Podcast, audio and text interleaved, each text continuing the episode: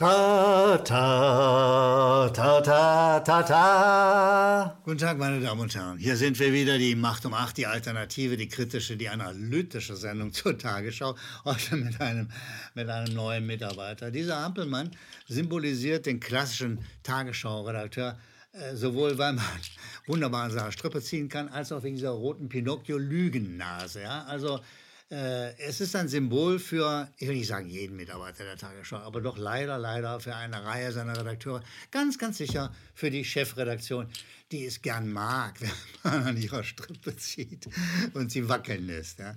Und dann kommen wir zu den Meldungen, an denen ich diese, diese Hampelmännigkeit gut beweisen kann äh, der Tagesschau. Und äh, sagen wir zu der ersten Meldung, äh, ja, Corona-Infektionsgeschehen, die Sieben-Tage-Inzidenz steigt auf irgendwas auch immer. Also die steigt ja ständig. Die, die Inzidenz steigt und steigt.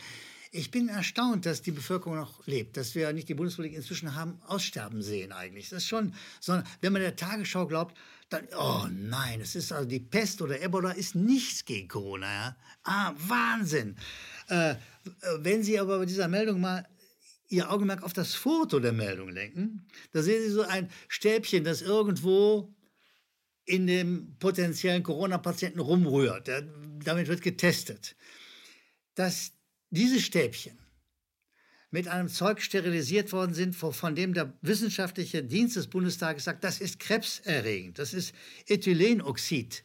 Diese Stäbchen werden bei der Firma, die Sie äh, wahrscheinlich jetzt auch sehen, da werden sie sterilisiert. Und mit diesem krebserregenden Zeug, ich muss den Namen nochmal gucken, das ist immer so schwierig für mich, Ethylenoxid, damit getränkt. Das Zeug ist krebserregend, wird aber wunderbar in den potenziellen Patienten reingeschoben. In die Nase, in den Rachenraum. Hauptsache ein bisschen Krebszeugs rein, damit Corona vermieden wird. Verstehst du es richtig? Sehen Sie, von dieser Meldung, von dieser Nachricht, von dieser Information weiß der Tagesschau-Redakteur nichts und gar nichts. Das, ja, das hat ihm keiner gesagt, dass der Ethylenoxid am Stäbchen dranhängt, dass das krebserregend ist, dass es der wissenschaftliche Dienst des Bundestages das weiß. Nö, das wissen wir in der Tagesschau leider gar nicht, weil wir sind die Hampelmänner von Regierung und Pharmaindustrie. Da können wir das einfach nicht wissen. Gehen wir zu einer weiteren Nachricht, die, die der klassische Tagesschau-Redakteur mal lieber gar nicht erst meldet.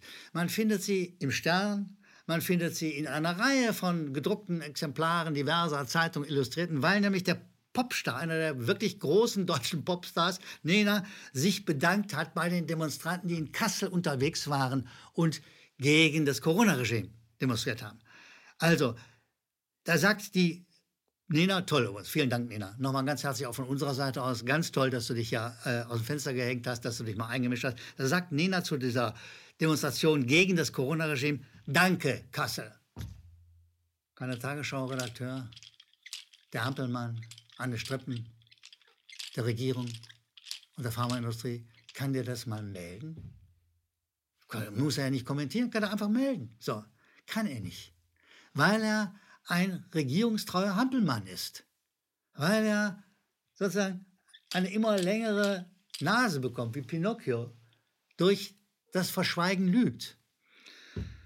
Ein Jammer, ein Trauerspiel, ein Trauerspiel allerdings auf unsere Kosten und nicht nur wegen der Gebührenzahlerei, sondern weil mit diesem zentralen Instrument der Nachrichtenpolitik wird ein ganzes Land manipuliert. Gehen wir zu einer nächsten, nächsten Ampelmann-Meldung. Da ist die verhaltensauffällige Frau Stöber. Frau Stöber weiß zu berichten von Demonstrationen in Belarusland. Ich muss noch mal erinnern, dass Belarusland sozusagen an der Grenze zu Russland liegt und damit sozusagen die, die weiche Flanke zur NATO ist. Ja, weil die NATO ist da ganz nah dran und da ist man immer interessiert, kann man das System dort destabilisieren. Und sieh mal, die Frau Stöber, die sonst nicht viel weiß, aber weiß genau, da hat es Demonstrationen gegeben in äh, Belarusland. Oh, oh, oh, oh, Und da ist die Polizei eingeschritten. Oh, oh. Das weiß die Frau. Ich sollte diesem Hampelmann doch ein Röckchen anziehen, glaube ich. Also das weiß die Frau Stöber ganz genau. Aber was die Tagesschau nicht zu wissen scheint, vermeidet zu sagen, was die Frau Stöber nicht weiß, nicht sagt, dass Polizeigewalt und Auflösung von Demonstrationen und Kundgebungen selbstverständlich auch in Berlin stattfinden. Jüngst noch. Jüngst gab es den Versuch einer Demonstration, die äh, auf einen Kundgebungsplatz treffen sollte in Berlin. Und dort wollte man sich vereinigen und ich hätte schöne Bilder hergestellt fürs Fernsehen. Aber das vermeidet die Tagesschau ja fast schon, seit es überhaupt Demonstrationen gegen das Corona-Regime und für das Grundgesetz gibt, Bilder von diesen Aktionen zu zeigen. Und was sie noch mehr vermeidet, ist zu zeigen, wie mit Polizeigewalt, nicht sonderlich brutal, aber massiv, wie die Polizei verhindert wird, dass sich Menschen versammeln und für ihr eigenes Grundgesetz kämpfen. Nein, also Polizeigewalt, die findet natürlich nur in Belarusland statt. Nee, das, also äh, bei uns auch, nee, das glauben wir einfach nicht. Das glaubt ja nicht, ihr Schwachmaten, ihr Hampelmänner, weil er es verschweigt. Weil er es verschweigt, weil er die Bilder nicht zeigt. Es gab sie jetzt mal gerade am Wochenende wieder in Berlin gab es diese Bilder, ihr zeigt sie nicht, wie ihr das schon jetzt seit fast Beginn des Corona-Regimes vermeidet, ehrliche, saubere Nachrichten aus dem Demokratiebereich, aus dem Kampf für Demokratie auch nur andeutungsweise zu zeigen. Hampelmänner, schreckliche Hampelmänner. Kommen wir zu einer Meldung, die auch wieder mit der Tatsache zu tun hat, dass die Kollegen bei der Tagesschau äh, wie Hampelmänner agieren. Äh, es gibt mal wieder eine Meldung, die man woanders findet, aber eben nicht in der Tagesschau. Da ist äh, die Lydia Rosenfelder von der Bild-Zeitung, immerhin noch die größte gedruckte Zeitung in der Bundesrepublik, also jedenfalls Tageszeitung, die sagt, der Inzidenzwert wird für Lockdown unwichtiger. Und das untermauert sie, und da sagt die Kollegin Rosenfelder, diese Gesetzesänderung könnte die Corona-Beschlüsse kippen. Ab 1. April darf der Inzidenzwert nicht mehr der alleinige Maßstab sein. Der Beschluss bedeutet, Kanzleramt und Ministerpräsidenten müssen ihre Lockdown-Maßnahmen nunmehr äh, mit besseren Begründungen versehen. Meine Damen und Herren, das kann die Hampelfrau, das kann die Hampelfrau, der Hampelmann bei der Tagesschau-Redaktion, das können sie einfach nicht bringen, weil das würde ja sozusagen ein ganzes Weltbild auf den Kopf stellen. Das würde sozusagen ja den bisherigen Regierungsüberlegungen widersprechen. Nein, nein, das bringt sie nicht, das überlässt sie der Bildzeitung. Und so funktioniert eine komplette Hampelmann-Redaktion im Sinne der Politik und nicht im Sinne des Journalismus.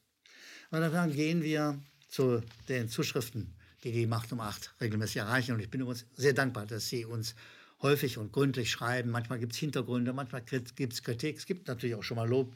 Wir bedanken uns für jede Zuschrift, die Sie an die unten eingeblendete Adresse mailen. Wir freuen uns darüber, dass Sie mitarbeiten, dass Sie mitdenken, dass Sie nachdenken. Das hilft uns sehr.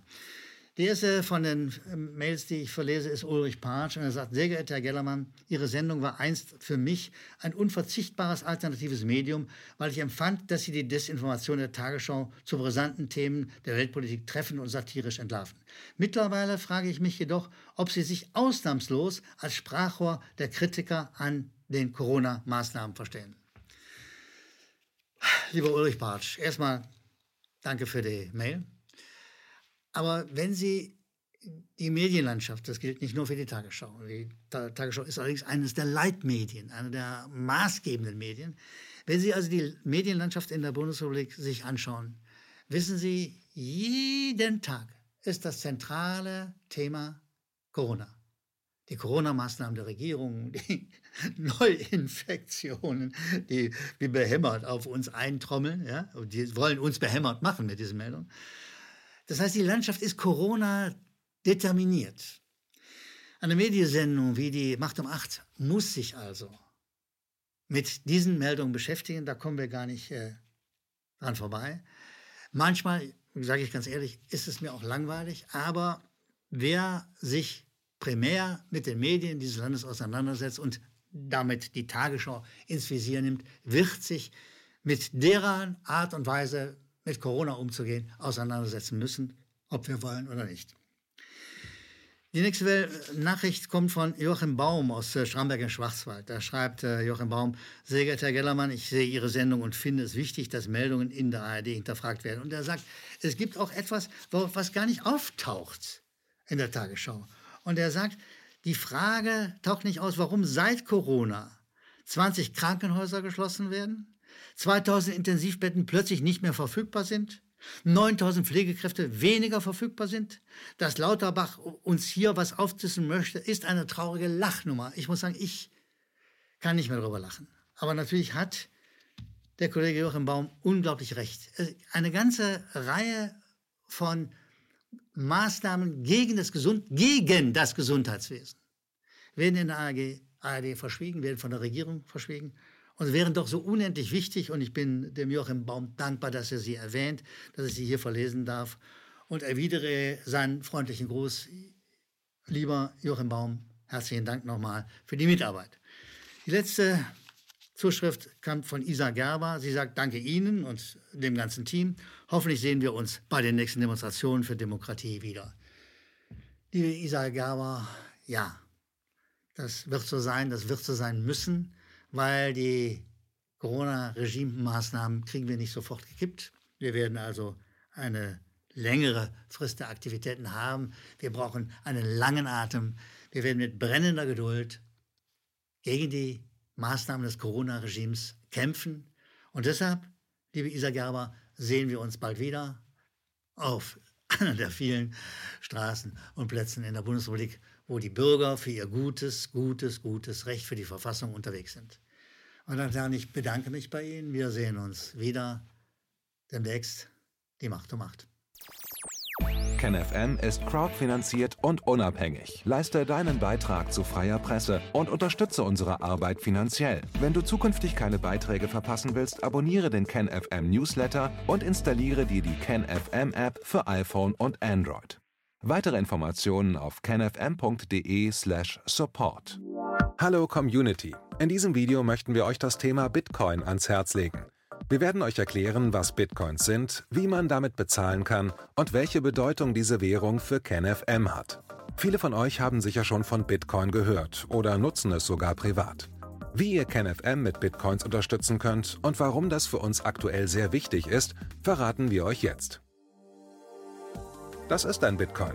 In Wirklichkeit existiert so ein Bitcoin aber gar nicht. Es gibt ihn nur virtuell im Internet als digitale Währung in einem digitalen Konto. Bitcoin ist eine sogenannte Kryptowährung, die bekannteste weltweit. Man kann damit via Computer oder Smartphone einkaufen, spenden oder sich gegenseitig Bitcoins zuschicken. Bitcoins kann man wie Währungen oder Edelmetalle zum aktuellen Wechselkurs kaufen, verkaufen oder von Freunden zugeschickt bekommen. Einzige Voraussetzung, ein E-Wallet, zu Deutsch eine elektronische Geldbörse. Das ist ein Account oder Konto, über das man Bitcoins empfangen oder versenden kann. Wie ihr wisst, nutzen auch wir bei KenFM schon seit ein paar Jahren Bitcoin, damit wir im Notfall auch finanziell unabhängig bleiben können, zum Beispiel von Banken, die uns nicht mehr mögen.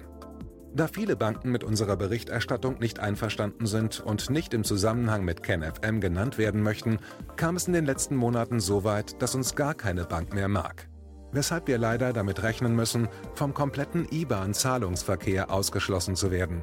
Deshalb der Appell an euch, beschäftigt euch jetzt schon mit der Funktionsweise von Bitcoin, damit ihr uns auch im Notfall trotzdem weiter unterstützen könnt. Alles, was ihr dafür tun müsst, ist, eure bisherige Unterstützung in Euro einfach in Bitcoin an uns zu senden.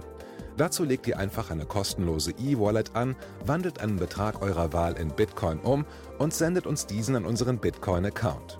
Den Link findet ihr unter jedem unserer Beiträge sowie unter diesem Video. Alternativ dazu könnt ihr aber auch diesen QR-Code mit eurem Smartphone scannen.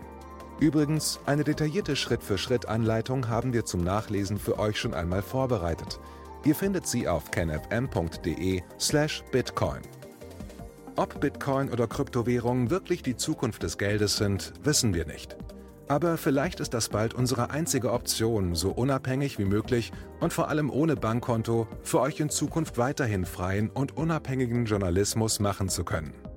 Wir hoffen sehr auf eure Unterstützung und sagen jetzt schon tausendmal Danke.